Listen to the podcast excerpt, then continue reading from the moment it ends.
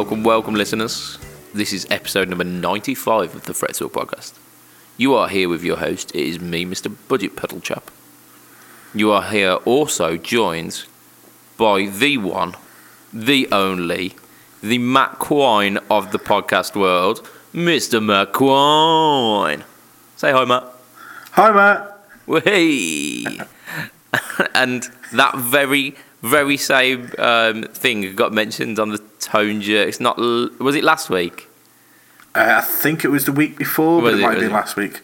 Yeah, I mean, I I um, had a lit, like a tiny little uh, break from podcasts in general, um, and like literally cannonballed a bunch of podcasts. So I, I literally caught up on it this week, but it took me so much by surprise when when I like reading out the the Patreon uh, at the end, and and Matt Quine of the Frets Up podcast. Hi, Matt.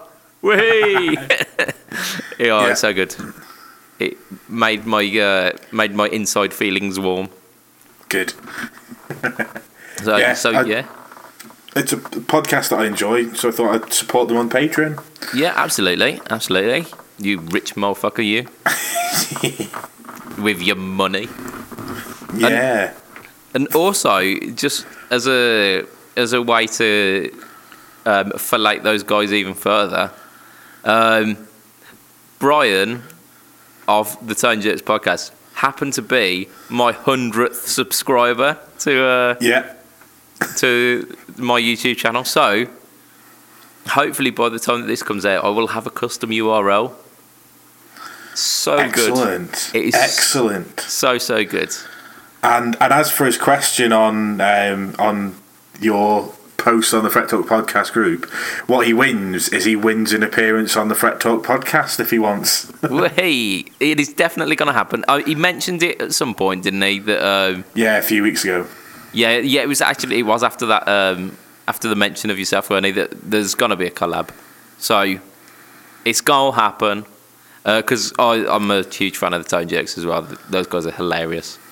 Um, so yeah, it's gonna happen when we work out the time zones. It's definitely gonna happen. Um, I know that that's uh, that'll make a few people happy. I think uh, our Joe of Hello Sailor Effects is a is a big fan of um, Tone Jerks as well. So that one's to you, my man. Um, Ace. yeah, we've got we, we've done stuff, haven't we? This week we've done stuff. Yeah. I mean, you've had you've had quite a stressful. Uh, Yeah, let's let's not go into the stressfulness about it. Let's Yeah. just say that I found some old guitars whilst moving house yeah, let's. that I don't live in. That's it. It's like, um, yeah, being like almost like a psychedelic trip and not not seeing the the bad world that's around you, just seeing like, ooh, puppies and rainbows. Yeah, Yeah, it was just it was surreal. I went up in the loft of my dad's house, and there were four guitars in the loft, and I genuinely don't remember two of them existing. so there was an acoustic, which I'm aware of, which was a, a UK um, built thing that my dad bought by subscription from a mag. Uh, in fact, from a newspaper. I, probably either the Daily Mail or something of that kind of ilk. Oh, um, but yeah, anyway, it was, it was a hand built acoustic from the UK. It's all you know. Um, it's- not cheap materials. It's it's a, a fairly nice acoustic guitar that I just haven't seen in forever. So that's that'll be handy to have around. Um, there was a Yamaha RG six one two A, which sounds like a will barcode. mean yeah, it means nothing to me. It means nothing to most people. It's a super strat, obviously, because of Yamaha RG. It had active EMGs, which the person who'd had it before me didn't like the fact that he had to put a battery in the guitar. Yep. Didn't understand how that worked, so he pulled the cables that the battery was connected to and cut them, thinking that that would make the pickups passive. Oh, yeah, of course. Yeah. Interesting. Um, yeah, so um, he gave it to me dad as a non-working guitar. I was never going to get round to it. Um, he broke it, like he took the neck off, he t- took everything apart, and was planning on rebuilding it. Um, he resprayed it, and it's lived in two bits ever since, and that's probably eight or nine years. Um, and yeah, was- neither of us are ever going to get around to putting it back together, buying pickups to put it together, installing the Floyd Ro- Rose and setting it up properly, and all of that rubbish. Yeah. So um, I just t- took it down to. Um, Along with the two guitars that I'd never seen before, took it down to one of our mu- the music schools over here and said, if you can put it back together and do something with it, great. If not, put it in the bin or whatever you want it to do with it. Um, Yeah, it's but your the- the- problem now. Yeah, the, the the two guitars that I took there that they they will use. One of them was a Gear for Music two tone Sunburst Strat. Oh, nice. Um, yeah, yeah, okay. No idea where that's come from. I've never had a to- two tone Sunburst Strat, so I assume my dad's picked it up at some. And and just went, oh, Uh, shit. Yeah. yeah, I mean, I, I've maybe I, I in passing said, "Oh, it's a starter guitar or whatever," Yeah. but I, I, I, I don't remember it. It's gone to a, a, a local music charity that do that teaches kids, um, sort of local rock school, and the other one was a Swift. Is that is that Okay. right? Swift. Oh, yeah, I've, I've heard of Swift. Yeah, yeah. Not particularly well thought of, but Um, yeah, it it had a Floyd Rose style trem system. I want to say, definitely didn't have the Floyd Rose branding on it. Um, it was black and it was pointy and angly and rather weird looking. It was it was like somebody had had a Stratocaster but didn't like curvy lines, so it made the top and bottom horns exactly straight and then angled them in a little bit, and then angled them in a little bit more, and then angled the body out again towards the back of a strat, then angled it out, I didn't want to just flat back strat, so then angled the bit at the back of the strat in towards the bridge. oh, oh, just- Yeah, it was it was it was hideous. I probably should have taken a photo and stuck it in the thing, but I didn't. I just took it down to the music school and said, Yeah, absolutely If you can use it, crack on. I I'm not going to use it anymore. I also took down my two Twi- Squier Infinity Strats from here that I haven't played in God knows how long. Um, I I didn't even plug them in to see if they were still working. Um, they they've not been played for a long time. I don't intend to play either of them for a long time. I'd rather see some kids who don't have any instruments that want to learn get use of them than have them sat in my house for however long. absolutely, man. That's very noble of you. Very noble. Passing the torch on. I know. Uh, I th- uh, it was a couple of weeks back. We were we were getting all gushy about music, and uh, one of our one of our listeners says, "You got to stop, man. You're making me cry." so bring on Oh, the dear. tears. Bring on those tears. Yeah. The one thing I did find that I thought I'd sold was my Epiphone SG 310 that we talked about the other week. Oh yeah, yeah, cool. Um, and I think I've got some plans for that. Um, uh, it's not going to stay as it is because Yeah. The, the, the cheap Epiphone pickups are not great. Um, I don't know if I ever told the story, but basically I bought it and it had had a neck break and the guy had kind of left it together. So we replaced because it's a bolt-on neck. It was easy enough to replace the neck. Yeah, So yeah. it- rather than rather than fix the the headstock and you know sort all that nonsense out, we put and it it was an un or a, a Chinese brand. I think it's called Signature Series or something like that. So it wasn't like a an expected like a really expensive neck that we put on it, but Yeah. it serves the guitar excellently. To be honest with you, it's, it's set up with a fairly nice action on it, oh, decent. and the in my intention is to put some flex pickups in it at some point. It My man. for, for, for down the line, but um, because I'm changing jobs and I've been doing shifts for the place that I'm going to move to over weekends, Yeah. my pay at the end of June should be more than a normal month's salary, shall we say? Um, so there should be some f- spare money floating around. So I think my intention is at the end of June, work out how much that is.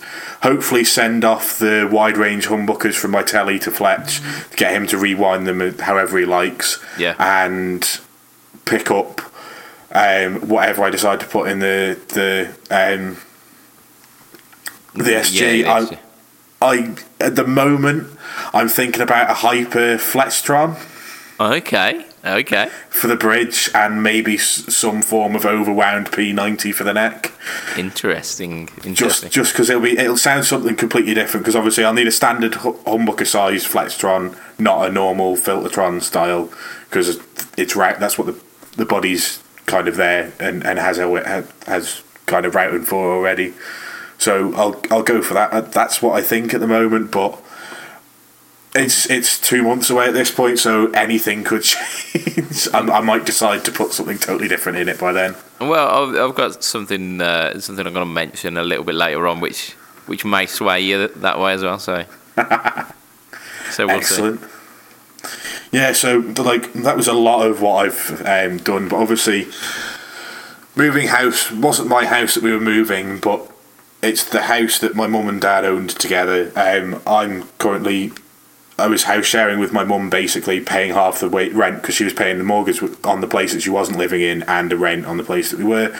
That's no longer happening. So mum's finally, once they've sold that house, is going to get a mortgage and will, I'm moving and I need something for silent recording because we're moving into a first floor flat. So we'll have upstairs neighbours, downstairs neighbours, and neighbours to one side of us.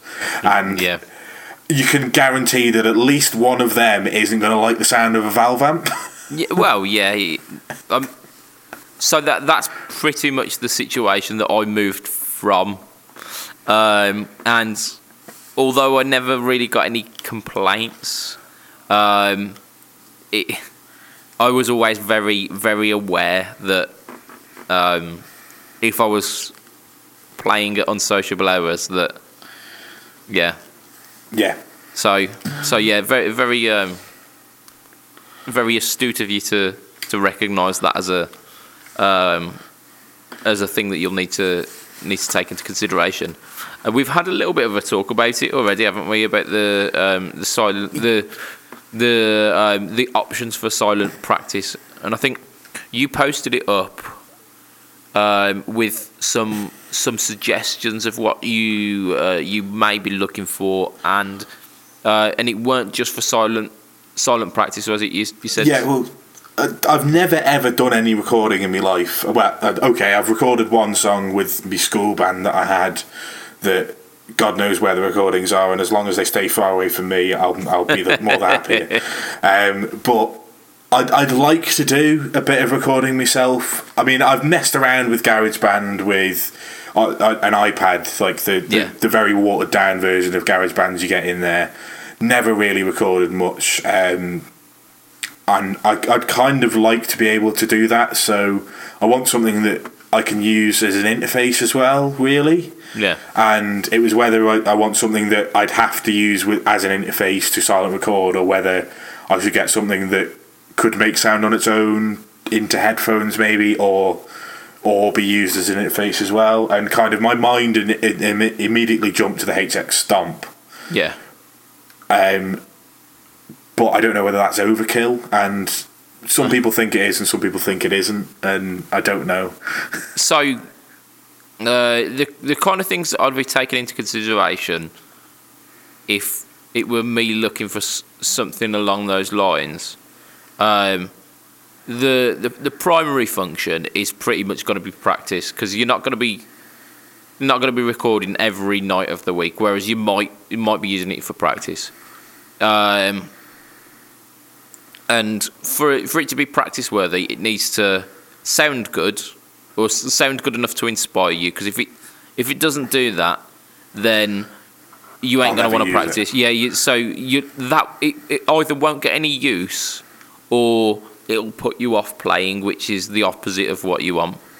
Yeah, Um, but as well as that, um, from kind of my experience and my knowledge of what I'm like, um, convenience also needs to be part of that. Because if it requires plugging this into that, into this, into then having to set this level and that level and and all this, by the time you're at that point, any inspiration that you had to play and practice will be out the window.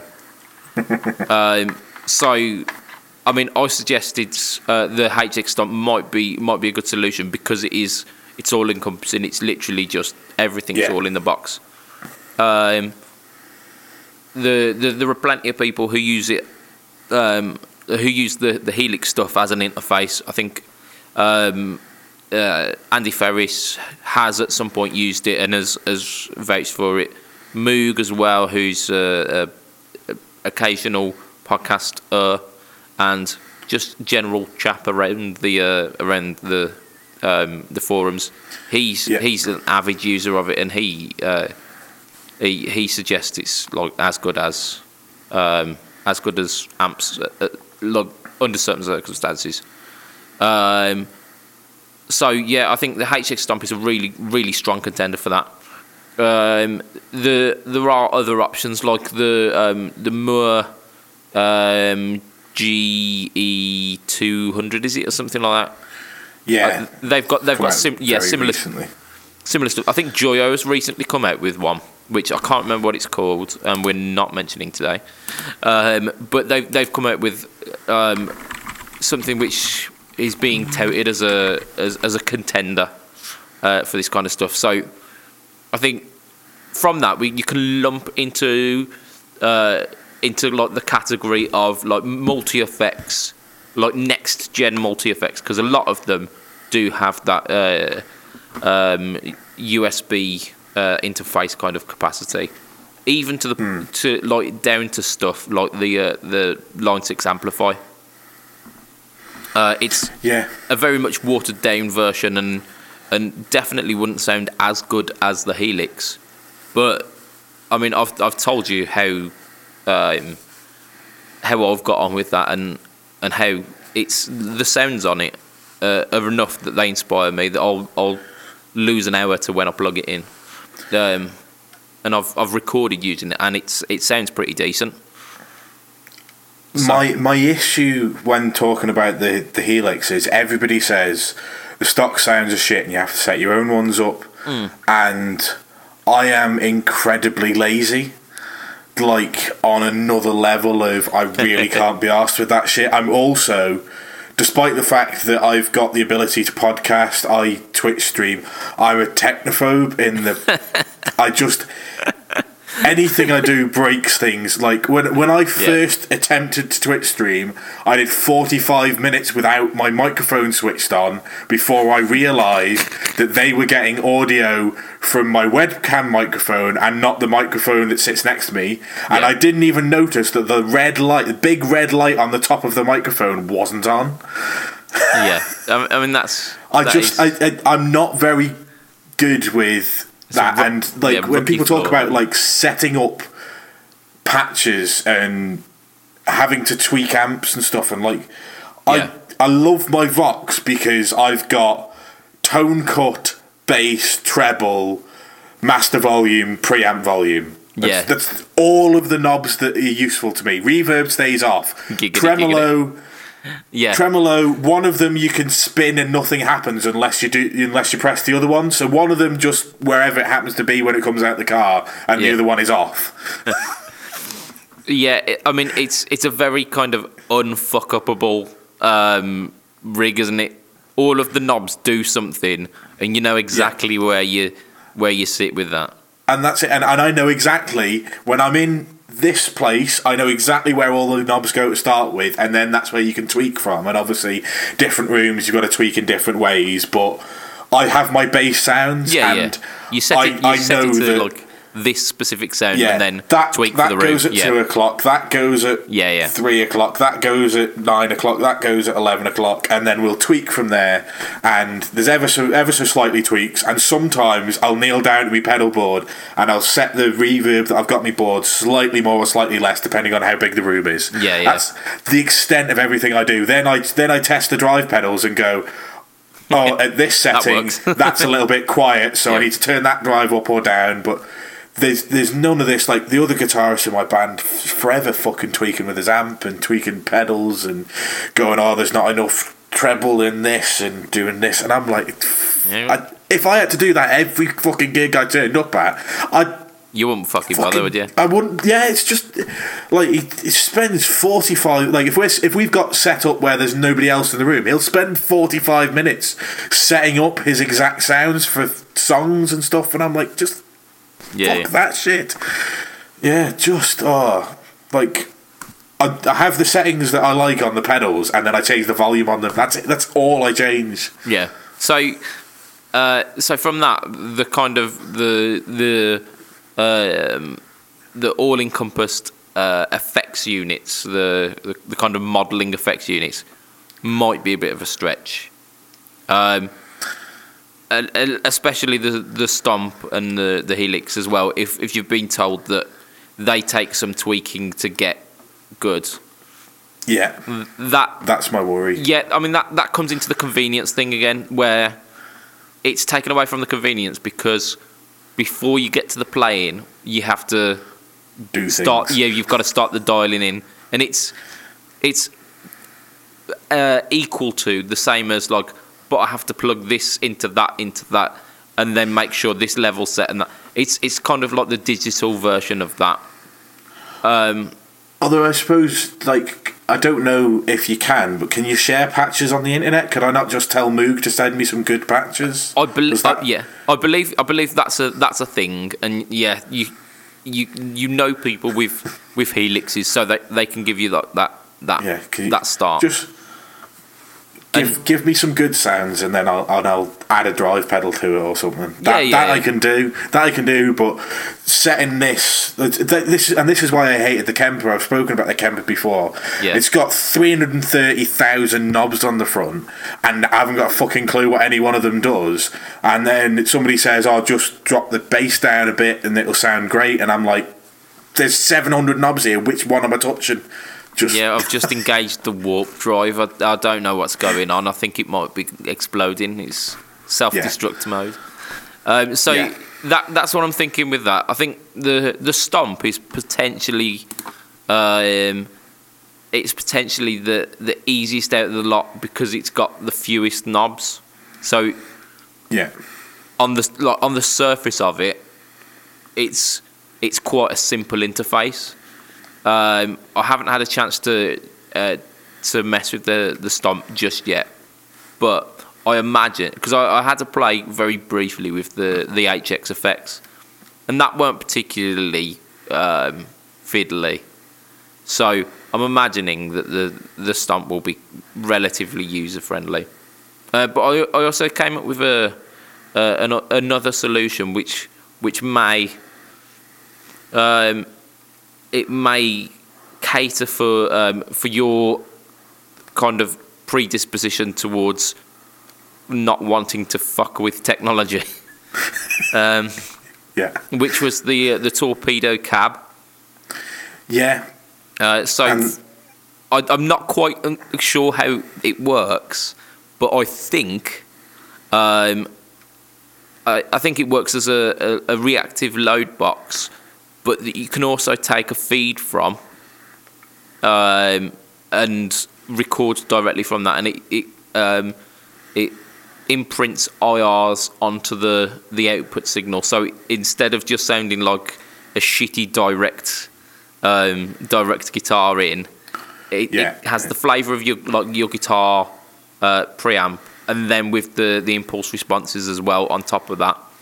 Um, that then allows you to be able to plug into your pedal board, so uh, uh, an entire kind of palette of uh, effects that you Yeah. know and, and love and and get inspired by when you play, and and using the interface of your amp uh, as a as an option. Yeah, I mean, my only concern with that is, do I need to? Does that plug in to what the where you'd normally plug the speakers in? How how do they connect to a valve amp? Yeah, I believe. Yeah, I believe it's between uh, preamp and power amp. So. Uh, Okay, you- so sorry, no, no- no, sorry. After the power amp, so After after, the power power amp, amp, so- yeah, before the speaker. Um, so yeah, just like an attenuation box.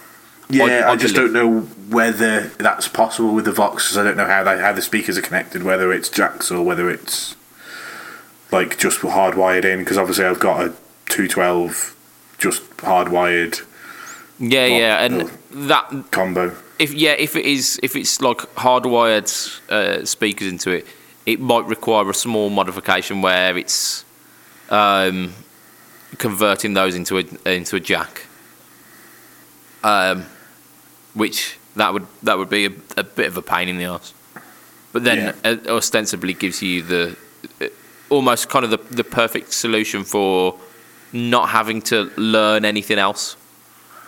There is something on the back of the Vox that's something like um, where like there's an option where you can plug an ex- an external cab in and there's something else next to it, and I think it might be like a direct out from Okay, the okay. power amp. I'd need to have a look at it, but yeah, it's something I need to do a bit more research on. It's like I say, we're not. Well, I'm not going to be moving in the next couple of months because. Unlike my dad, my mum's going to plan and not try and cram everything into four days. so it, I've got time to think about this. Yeah, yeah, definitely, definitely. But I think we've come up with some some pretty strong solutions, and there there were even more than that being suggested as well, weren't there? Yeah, Um, so you've you've got like plenty food for thought on that, and um, yeah, I mean, if you've got some some money coming your way as well, that should make things a hell of a lot easier. So, um, yeah. so where do we get to? Uh, I mean, I haven't mentioned anything that I've done this week, and we're No, we're you already- haven't. Uh, We're already kind. my kind bad. we're already kind of halfway. No, it's fine. I mean that that's a pretty uh, it was a pretty meaty topic anyway, and that's what we're here for. I was going to say it, it's it serves as a, a, an extra topic, doesn't it? It's not just something that's unique to me. I'm sure there's somebody else listening who wants silent recording or silent practice. Yeah, I mean, I'm, I'm kind of looking uh, looking a very similar one, which is why I why I've been researching onto the, the torpedo cab uh, because I I want to get a, a silent recording solution for uh, doing pedal demos. Um, because at the moment, uh, like as in in my old place, it was a case where the neighbours are a problem, um, and doing anything recording wise, I'd have to make sure it was during a time where you couldn't really complain about it, and even then, it weren't like blasting, uh, blasting amps. Um, but now it's like moved to a house. Um, wherever I am in the house, I'm going to disturb someone uh, if I want to do some recording. So, uh, recording opportunities usually happen when the kid is in bed. Um, and I, I've been a parent long enough to know that you don't wake a child when he's in bed. so, Yeah, So very ha- much something to avoid. yeah, so so being able to have, mean, and I thought about like having the the stomp as a like the amp solution and being able to plug pedals into the front of that, but then thought, uh, the the most um, most authentic version would be able to do a silent version of my own amp. Uh, so that's that's where I came up with the the cab. Yeah, Uh, and they do get rave reviews, but I've, I've got again I've got to like do, do a bit of research into exactly how it works and if if it does work like that because um, it's just been a kind of cursory glance at the moment. Um, but yeah, I've, I've I've done some stuff this week. Um so uh, I've been I've been making pedals again. Uh, the the past couple have been they've been all like absolutely sound. The um, the finishing jobs on them have been all straightforward and they've looked awesome and yay. Um, the the I've, I've got kind of two two enclosures on the go at the moment, and I was doing some spray jobs and it was looking good, and and then just suddenly, one of them decided to fuck up royally. Like oh shit. thanks for that. Yeah, so I thought, okay, I'll just I'll play on with the second one. Second one then decides to fuck up as well. Like, re, re- like really weird kind of um, orange peel effect, and it's, ugh. it's in fact it goes beyond that. It's like shrinkage, uh, which then requires stripping it all back, and so I've, the wind has been knocked out of my sails with that. Um, I've, I'm gonna get back on the horse, but I just need to. I need to give it a couple of days where I just step back from it and do some curse words under my breath. um, but I've also um, I I went to see Mr. Fletch a couple of weeks ago, as as I mentioned, and, and I got my weird snot burst SG back. Um, but I, I finally had a chance to play uh, the. Uh, he refers to them as the staple P90 set. because they're they're built in a very similar way to the the old '50s Gibson uh, staple pickups. Um, and they sound sound great. I mean, you you would expect nothing less, but they they they're a, a really strange P90. They're they're really bright sounding, um, and really like very single coily sounding. Um, they they sound like uh, like to me they sound like the um, the big box jazz um, Gibsons, the the old like proper old. Yeah. Yeah, uh, yeah. big box. They they've almost got that kind of hollow hollow tonality to them, um, which is great because the, they've got like plenty of presence and treble, so they they instantly kind of sit in a mix, um, and like you you are at the forefront. Um, but then you you add some of add some of the tone control onto that as well, and you're getting kind of you you standard rock P90 sounds, and then roll it all off. You've got you've got that, that jazz tone as well, the the proper Yeah, yeah. muted but not muffled. And they're one of the one of the only pickups that I've that I've heard that where you where you roll the tone completely off, they're still uh, really really defined. Uh, so I, was, I was really impressed with those, um, Mr. Fletcher. Who'd have thought it? You liking Fletcher pickups? I mean, this is a first, isn't it? Yeah, yeah news just in. It's uh, hold hold the press. um, but whilst I was uh, like getting acquainted with these uh, these pickups as well, uh, Fletch sent me a sent me a little picture message of of uh, the things that he's he's l- kind of thinking about putting in my um, my flying V, um, and I think he called them. Oh, what did he call them? Like hyper blends or something like that. Which, I mean, if a blend's good, Yeah. Hyper A blend's gotta be. blend is better. Um, but uh, the the idea of like uh, the the next generation of blends was very exciting. But the picture that he sent me, um, like really piqued my interest, and it, it's uh, it's uh, I've, I've shared it on the group actually. Uh, in, in fact, I think I've shared it on the on my Instagram. So it's basically these are gold foil uh, covered pickups.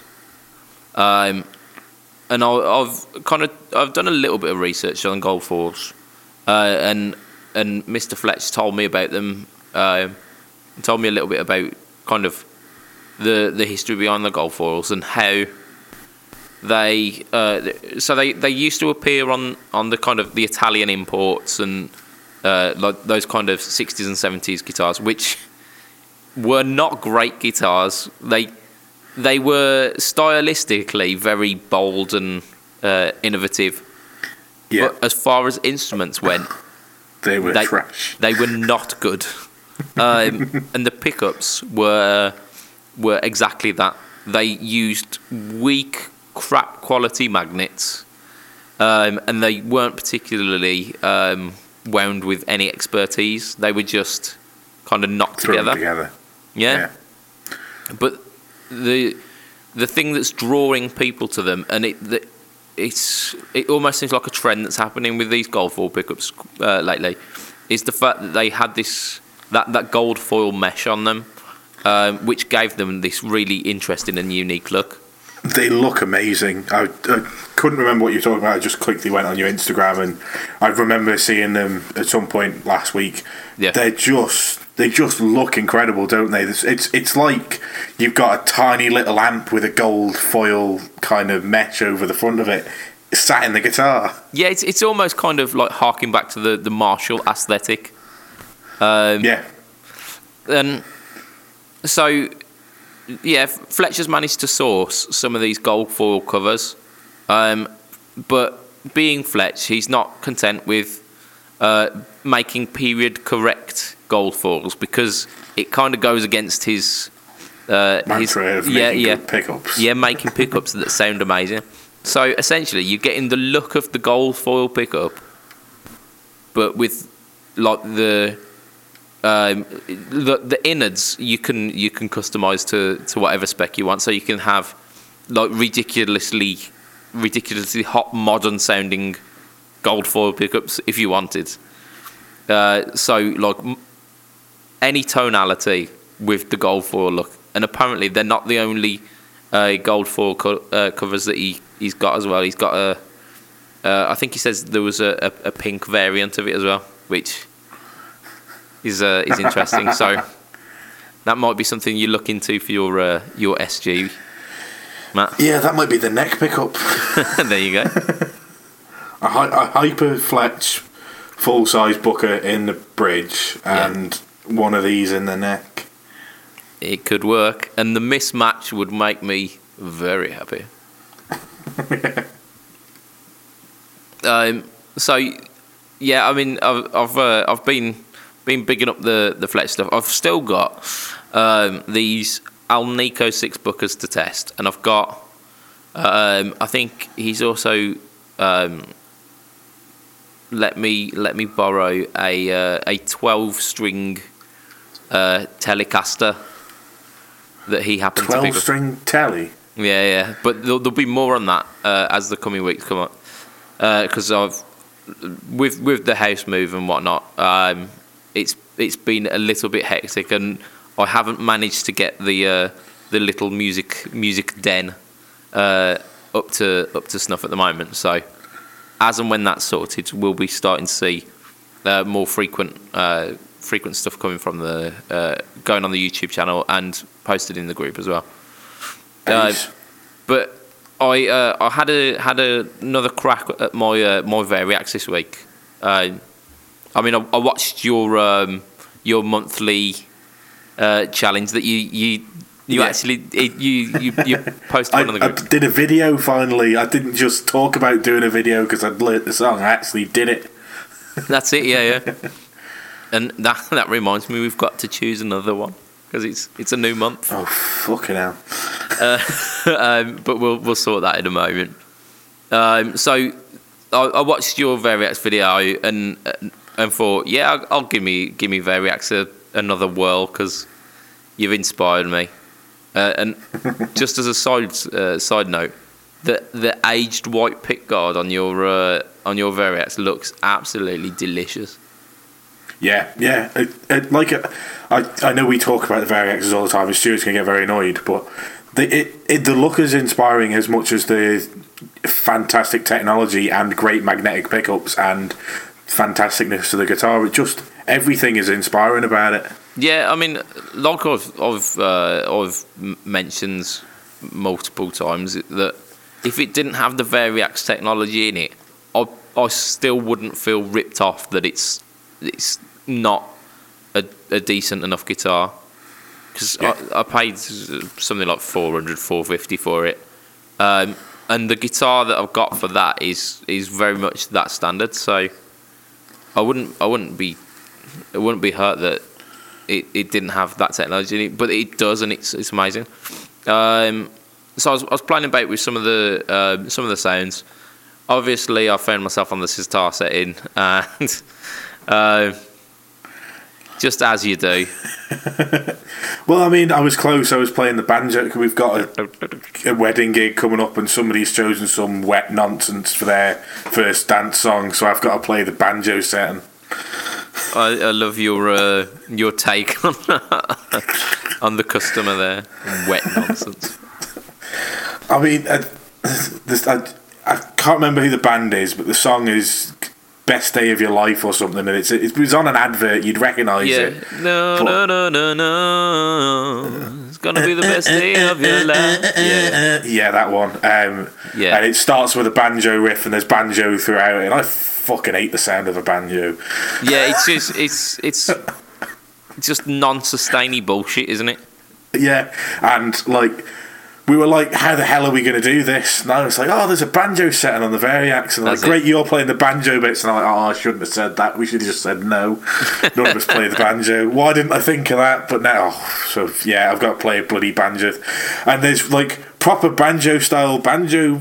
Yeah, like- thingy. yeah, rolls, And I fucking hate it. Absolutely. uh, so yeah, I mean, I, I found myself on the old uh, on the sitar setting, and did some kind of Middle Eastern sounding um, Mixolydian nonsense.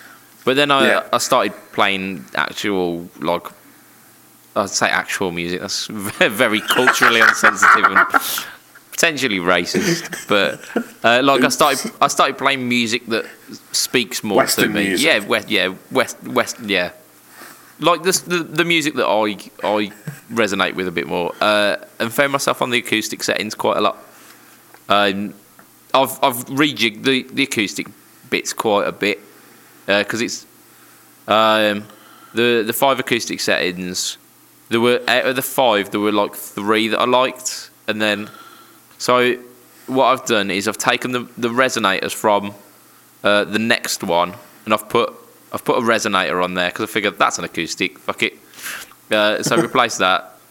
Um, and I can't. I, I might have put two resonators on it actually, but yeah. So I've got, I've basically got like a thin-bodied acoustic sound and a, and a, a jumbo acoustic sound, and it's Yeah. made me realise I really like the sound of a of a good sounding acoustic.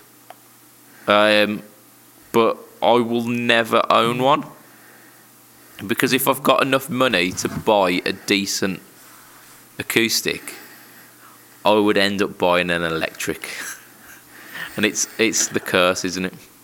The only reason I have a good acoustic guitar is because it was what my parents bought me for getting the GCSE results that I got.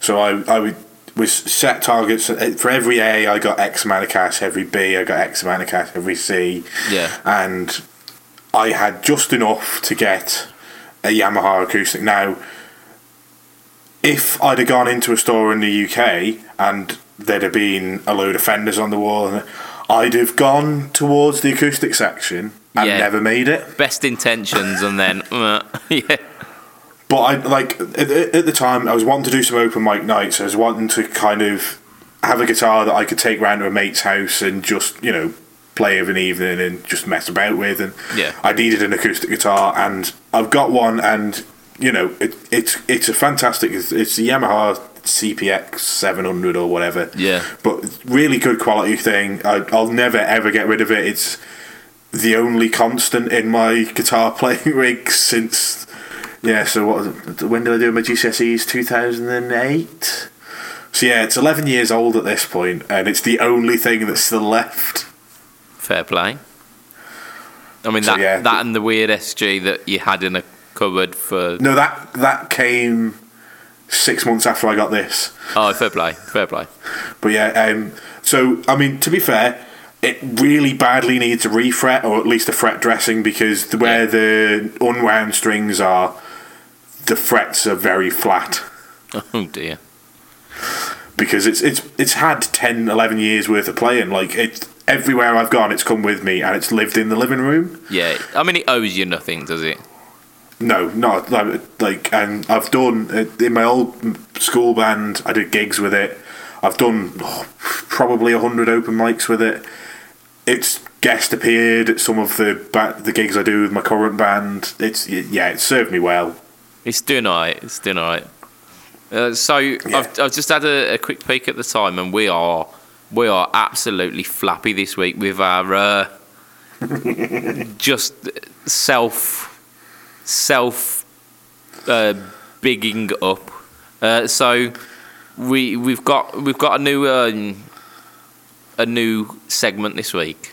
Um, and I, I really don't want to get to the hour mark before before we mention it. So I think we'll uh, we'll we'll get onto that.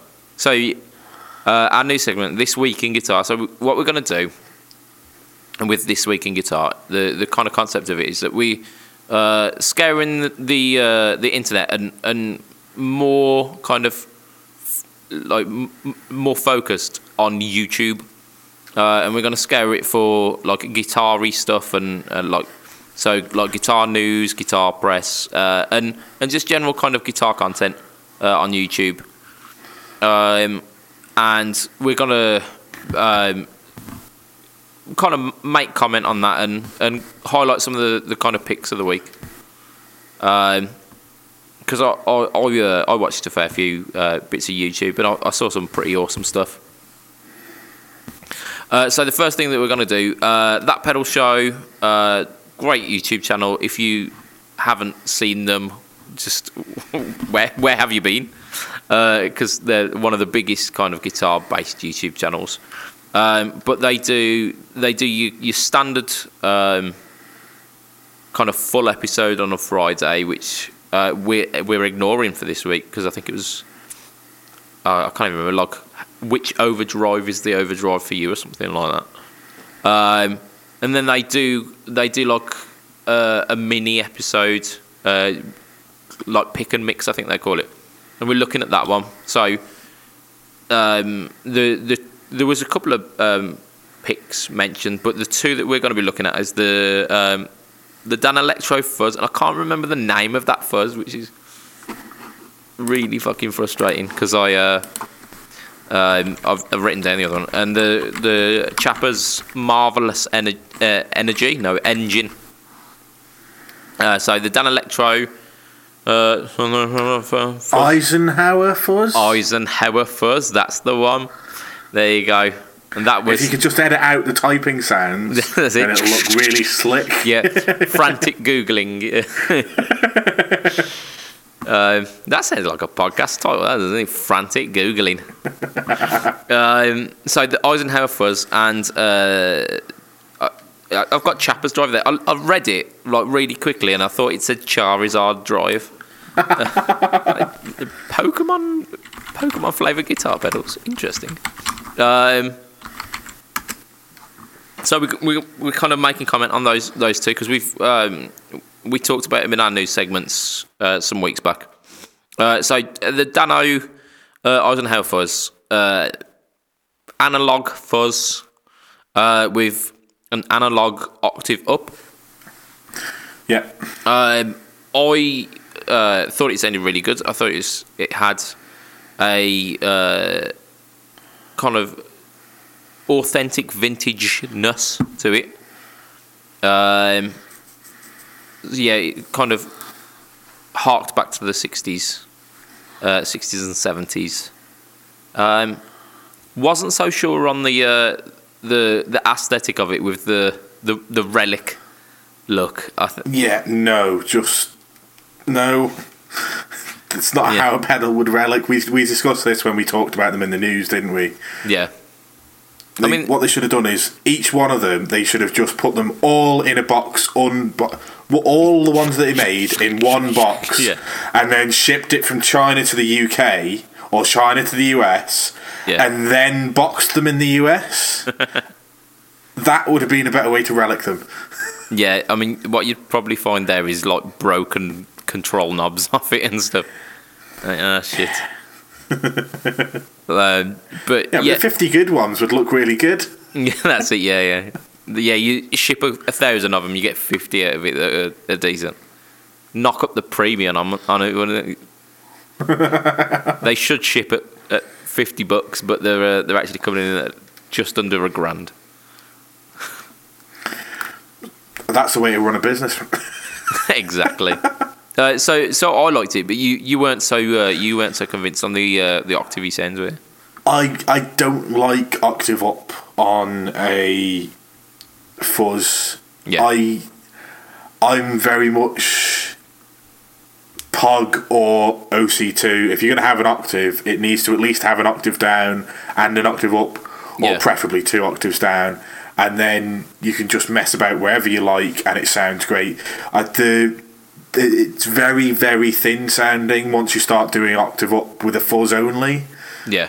um, it and just an optical. It like it's it's not a sound that I like. I know you know Hendrix used it and all, and like there's quite a few guitarists that have used it. It's just not for. It's just Yeah. personally not something that I, I enjoy the sound of. I, I enjoy the thicker sound and the the other way. And when they turned the octave off on the pedal and just had the fuzz sound. It was a very, very dark sounding fuzz. It was a bit, without being warm, it was very just kind of, it, it, it sounded a bit flat to me. It, it, it wasn't the best anyway. I mean, to be fair, I'm listening through headphones that cost 50 quid, so I don't Yeah. know what it sounds like in the room, but Yeah. yeah, it just it it wasn't a sound for me, and uh, there will be people that absolutely love it though, because it does that that vintage. Yeah, I think that's that's uh, what what tickled my uh, interest uh, there, and as a as a defence to to that sound, the analog uh, octave up because it, it sounds like the your the the octave that you like is uh, very clinical and precise. Yeah, Um, the that's not what it's designed for. Yeah, I get. yeah, I mean the the way that um, the analog octaves work is because with with digital ones they literally process the signal and, and like digitally pitch shift it. That's Yeah. that's not possible with an analog one, and it, it does it through a series of like clever filters. Uh, so it, Right, like it filters out like harmonics essentially, like within the original signal, which is why you get that, that thinning out of the sound.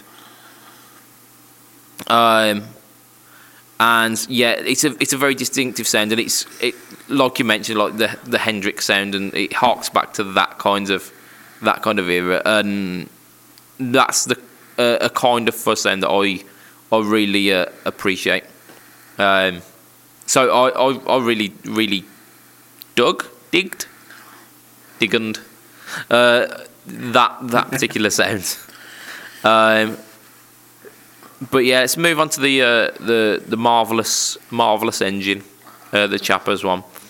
So, so um, yeah, overdrive pedal. Uh, apparently made in the UK. Um, the the one thing that really struck me from um, from the that pedal show, almost kind of spotlight demo, or kind of semi review on it, is that they they really struggled um, to describe it and to to give it any good feedback, which I thought Yeah. was was very interesting.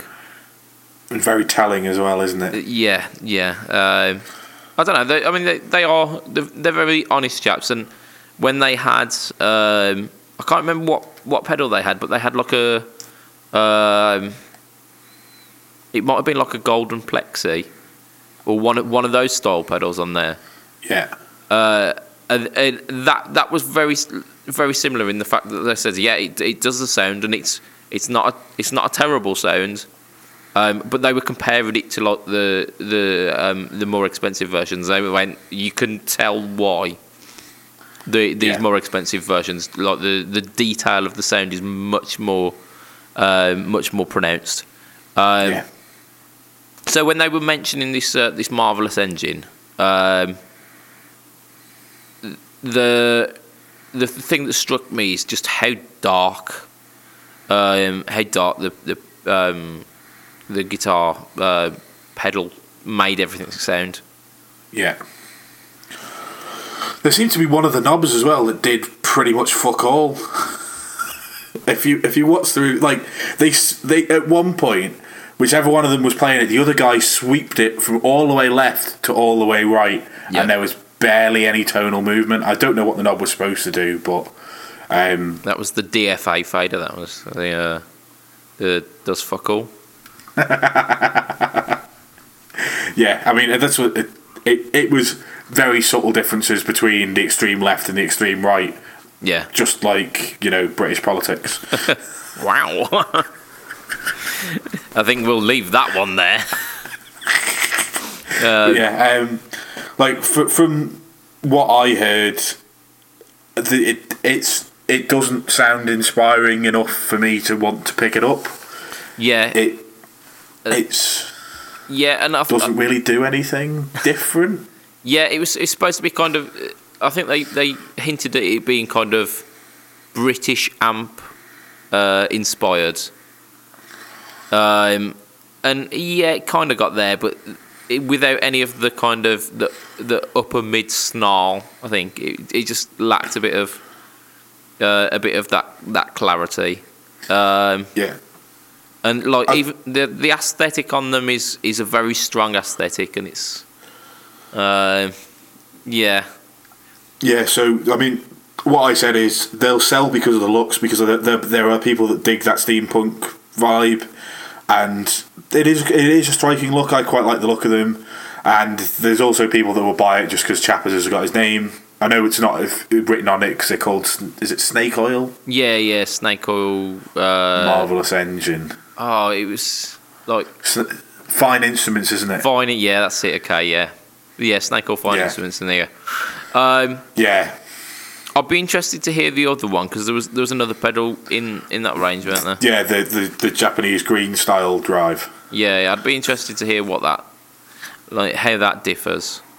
Um, but this one, I, I think the that pedal show guys hit the nail on the head. I think it was Dan who mentioned it. That that um, area of the market, that kind of saturated gain pedal area of the market is is a saturated, no pun intended. Um, Yeah. It's a it's a it's a heavily saturated area of the market. There's like There's a million of them. yeah, and like even the the smallest boutique companies, the the first thing that they'll do, they won't go for a, a delay or a chorus or a or a um, compressor or anything like. that. They'll go for like, here's my take on a tube scream, a tube screamer. Uh, here's my take on a tube screamer. Here's my boost. Here's my kind of heavy drive. Here's a fuzz. So that kind of stuff, that area, drive pedals, there's so much to choose from. So much. Yeah. Um, and I don't think this does anything particularly different or exciting that it's gonna on on sound alone it's gonna stand out. No, I think I think it'll be more on the aesthetics and the name behind it that people will buy it. And you know, maybe this is the start of something great, and they'll they'll come out with more pedals and they'll start developing things, and we'll get better pedals from it. But if this is a starting ground, it's it's not something that is going to make me jump on at this point. Yeah, it's it's not the strongest start. I think. Um, I think is our summation of it. But yeah, yeah, like more power to to Chappers and the uh, uh, and the the company that that will kick off and then because I think we're saying the aesthetics are really really strong and we like the idea potentially of of these like really heavily steampunk inspired um, pedals. It's just they're not hitting the mark at the moment. So, uh, second one we're going to go for uh, In the Blues, which is a channel that I've been following for um, probably the best part of like five or six years. Um, doing a review of a Harley Benton Cabronita style Telecaster. Harley Benton TE90 FLT. Uh, Yep, it rolls off the tongue, doesn't it? uh, so essentially, very very similar to your Cabronita in the sense that it's dual. Um, Filtertron. yeah, well, uh, yeah. So yeah, Filtertron yeah. looking pickups. Filtertron looking, yeah, it's Filtertron looking pickups. It's a three-way switch. It's got a volume and a tone though. This one has, isn't it? Yeah, and the the it's in the Les Paul place the switch rather than behind the bridge where mine is. Okay, okay, yeah. So. Uh, yeah, not yeah. For, for all intents and purposes, it's a it's a Cabronita. Yeah, yeah. I mean, and you paid like multiple hundreds for yours. Uh, yeah, I think mine was just shy of six hundred quid new.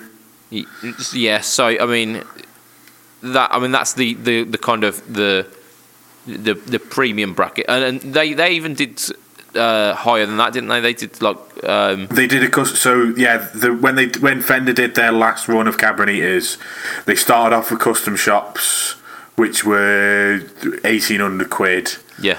They then did the Mexicans, which is what I've got, which were I think 650, 700 quid. Yeah. Somewhere around there, and I, I got mine on a deal, and then Then J- they did- they did- the- yeah. they did the Squiers, which um, all three brackets had the same pickups, and then they just kind of, it was basically just the, the the rest of the electronics in the woods that kind of changed as they kind of went down. And the, the Squier, they also did one with a just the neck pickup, and they did a normal telly pickup with a Bigsby. Yeah, yeah, yeah.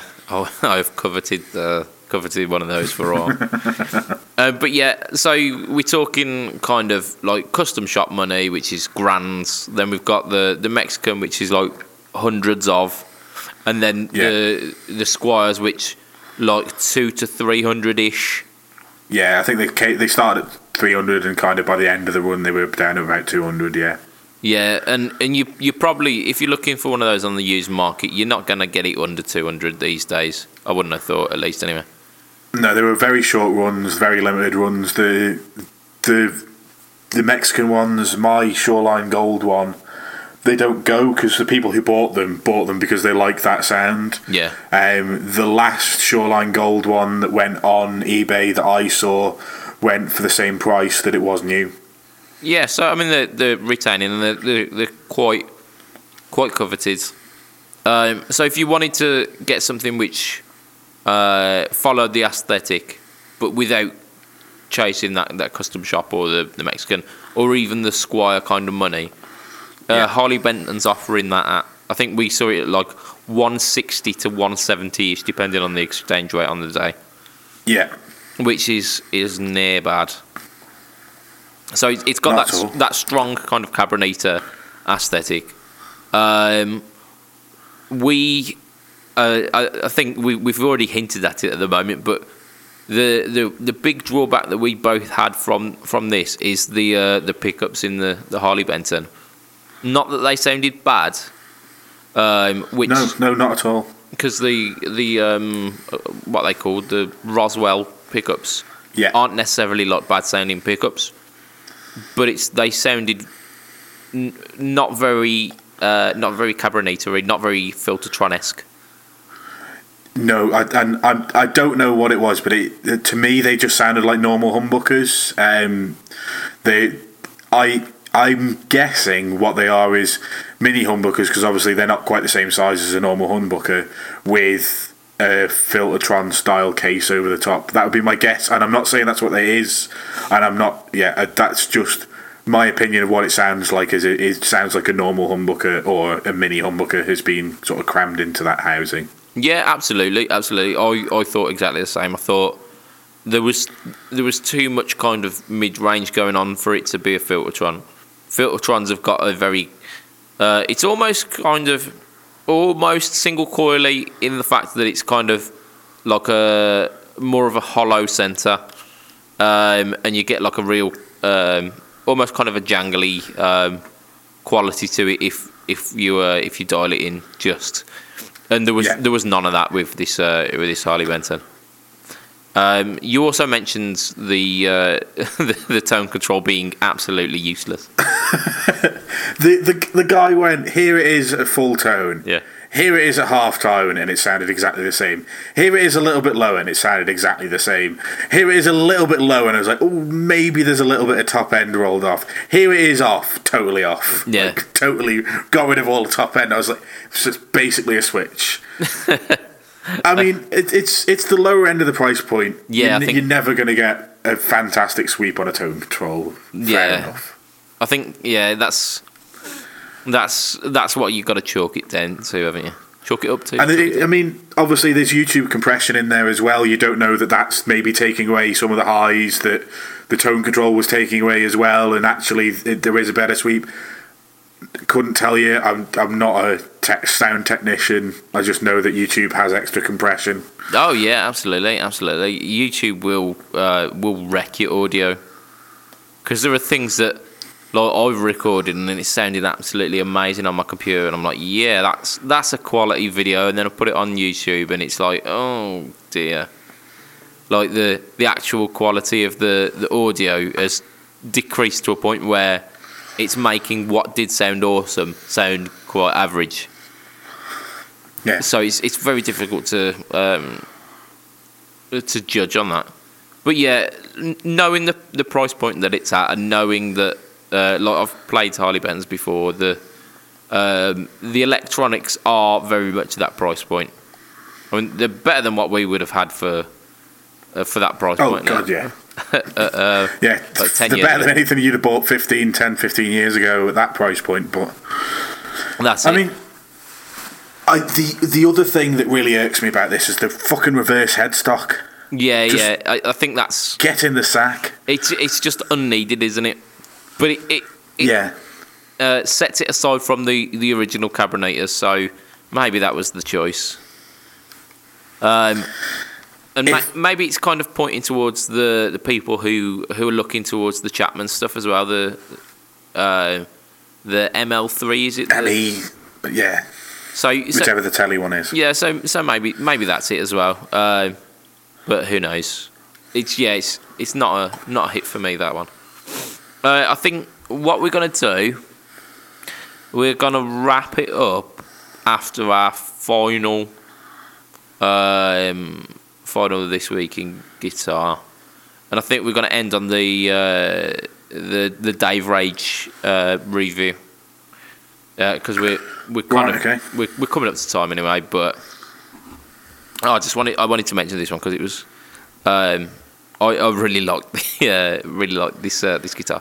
So Dave Rage um, at the end of uh, last year when we did the uh, the interview series, uh, we we had a little competition with Dave Rage, uh, but he's done a um, a review recently of a guitar from a company called Maybury Guitars, um, and this is called the the Dante uh, Ram T type. So T type obviously being uh, shaped telly esque. Um, Yep. but there was uh, an interesting thing about Dante as well. Um, so Dante was uh, part of uh, like a two guitar set, and I, I can't remember what he called the, the first guitar. I think it was like the floorboard or something like that. Um, and where so the the first guitar was, uh, I mean they're, they're both from like uh, a reclaimed uh, reclaimed wood. I can't remember what wood it was and I don't have the uh, the specs up to hand. The the high end one was walnut. I can't remember what the other one was. Yeah, um, and they're, they're both uh, both the same shape, but the the um they they were basically made as an exercises to show uh, what Maybury guitars can do um, at, at two different price points. Uh, so the the um, the other one um, had all like uh, sourced um, and, and reclaimed parts as well. So like uh, pickups from uh, from a certain Squier uh, guitar and, and a bridge system that was already already um, around, like just had kicking around and whatnot. So they weren't particularly the highest quality parts. And to be fair, the guitar came out still sounding awesome. Um, but then uh, Dante shows like this is what what you can get if uh, if you want to spend spend a little bit more. Um, and yeah, it, it, it really shows. Yeah, yeah, very very much so. For not exactly a lot more money. He said something. Was it five hundred quid for the the the first one, and a, about a thousand pounds for the the more expensive one, which is not that much. Eleven hundred quid, something like that. Yeah, I'll have to take your word for it because I, I didn't I didn't get any of the uh, the pricing. Um, but yeah, yeah, there was not not a vast amount, and in terms of like what you can pay for a guitar, it's it definitely ain't uh, ain't up there. It's, it's a, a bargain. Uh, yeah, and oh, so the, the the kind of the reclaim thing uh, made me think back to uh, when we were like in the early days of the podcast. Um, Fender did the I can't remember what they called called it. They did like they did a couple of guitars which were from reclaimed um, sources where like they had like a barn door um, guitar. yeah, and they had they had the seats from some stadium as well, didn't they? yeah, the exactly. that. benches from a stadium. Yeah. Yeah, I remember vaguely remember. and they they did not look great.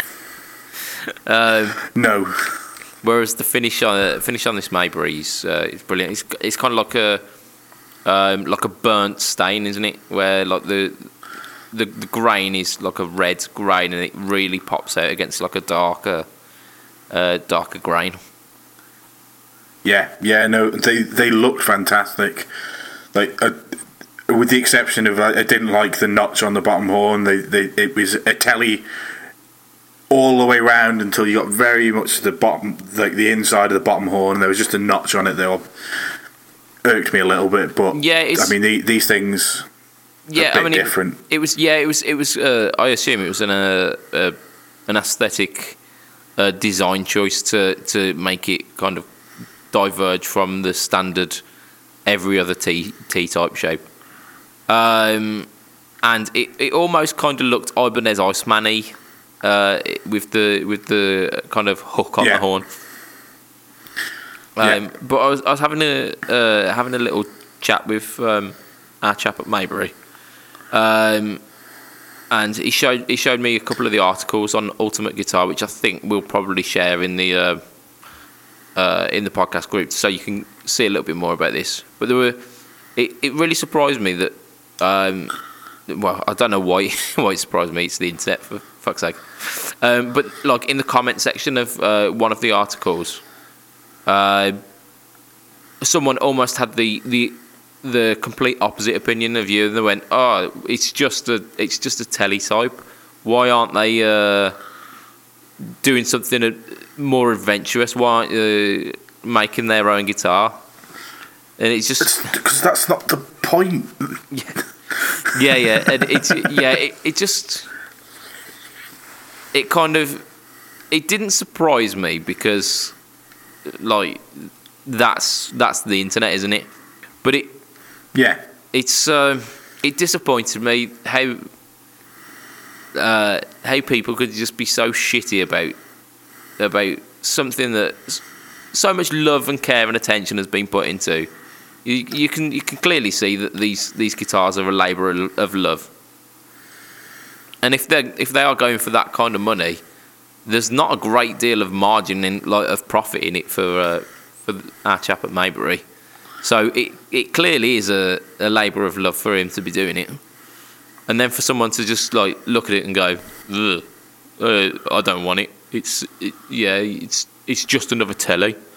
It's like, oh, be nice, people. Be nice. yeah. Um, Yeah, and, and it's definitely not just another telly either. Like the the sound demos, kind of for a telly from that price point, and the looks of it for a telly for that price point. It's it's nothing like any other telly you're going to get at that price point. Yeah, it's yeah. A, it's a custom made guitar for eleven hundred quid or twelve hundred quid. I think this. And I've, like uh, his, his website says, the solid bodies start from seven hundred quid up, and the the uh, like hollow or semi hollows start from like a thousand pound up. Yeah. And this this guy's making custom guitars for off the shelf prices. Yeah, I mean, if you if you compare it to like Fender's catalog, um, we were looking at like Mexican-made, mass-produced, um, like the Ed O'Brien and the the Brad Paisley and, and those kind of things were that kind of price. They were like Yeah. they were pushing pushing the grand, and they're nowhere near as hand detailed and finished and the specs are nowhere near as uh, as impressive Good. as as you would find on this. Um, Yeah. so yeah, absolute kudos to it, and uh, just a big shout out to Maybury Guitars. If you haven't already, if you if you're on Instagram, go check his stuff out because it is absolute guitar porn. Beautiful. Yeah, yeah, yeah. The, like, like I say, um, I've got nothing bad to say about the like. Well, I didn't particularly like the bottom horn of the telly. I can get over that. Yeah, yeah. Um, and and that's just an aesthetic thing that it, it doesn't suit me. It will suit other people.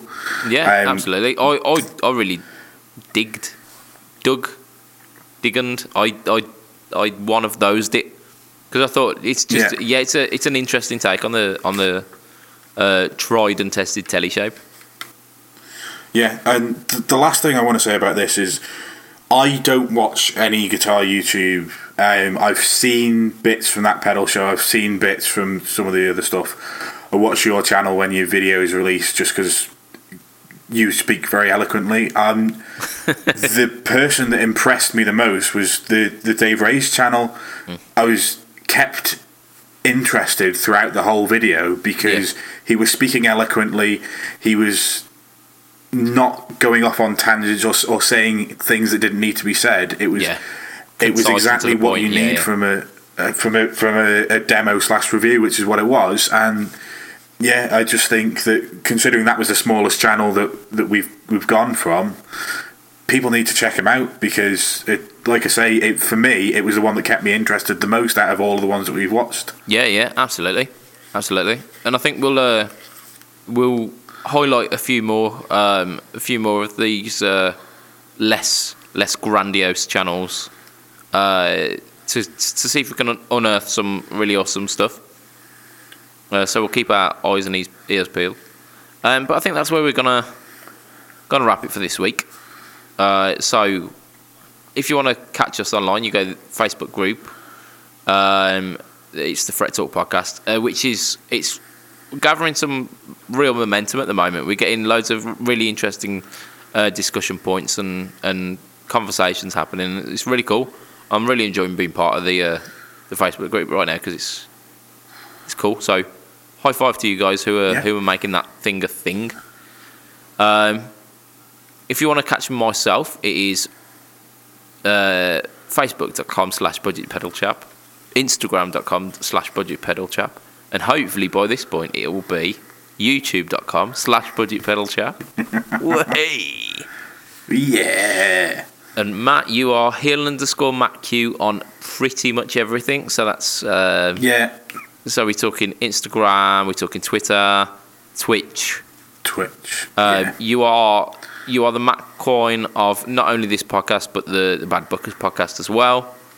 Uh, you're a, a very busy man. You you're in bands as well. So yeah, yeah, so yeah, check Matt out wherever he is. Oh, before we end this podcast, you know what we need to do.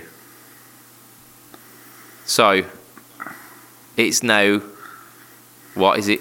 Uh, it's not April anymore, is Yeah. it? It's the next one, No, it's May. May.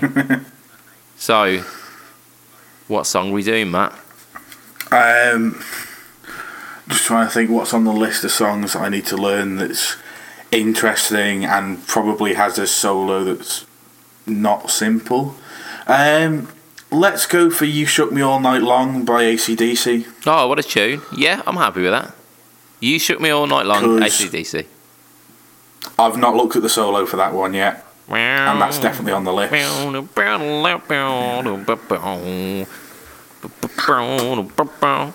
Uh, rather than singing Yeah. "You Shook Me All Night Long," I think we'll uh, we'll wrap it. Um, massive thanks to uh, all of those people who've pushed for um, my YouTube subscriptions over the past couple of days. Uh, you're absolute legends, uh, Eric. Um, thank you for. Uh, I think he shared it on his uh, on his personal page. So, uh, cheers to you, and thanks Brian for being number one hundred. Woo! Hey, Um, thank thank each and every one of you for getting this far and listening. Uh, we do it for uh, we do it for ourselves as a as a therapy session every week, but we also do it for you guys. So cheers. Um, from myself, Mr. Budget Pedal Chap. From the Matt Quine of podcasts, Mr. Matt Quine. Say bye, Matt. bye, Matt. Hey. It will be a goodbye and tatty bye for this week. The tatty bye is dedicated to Joe from Hello Sailor. He missed it last time. So tatty bye, Joe. Tatty bye. Tatty bye. Hey.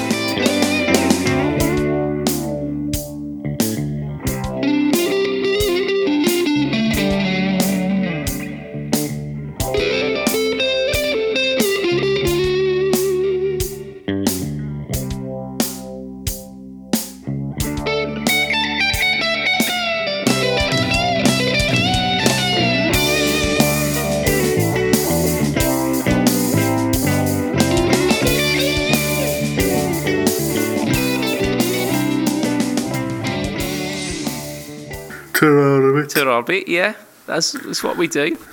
Perhaps am I am I predictable? No, it's the children that are wrong. Seymour Skinner, he's a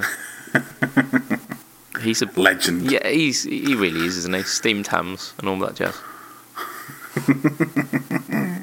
oh, I fucking love podcasting, man. Podcasting is ace. It is. Indeed. Oh, I feel like this is where we need Ayrton to mention how he needs a shit or something.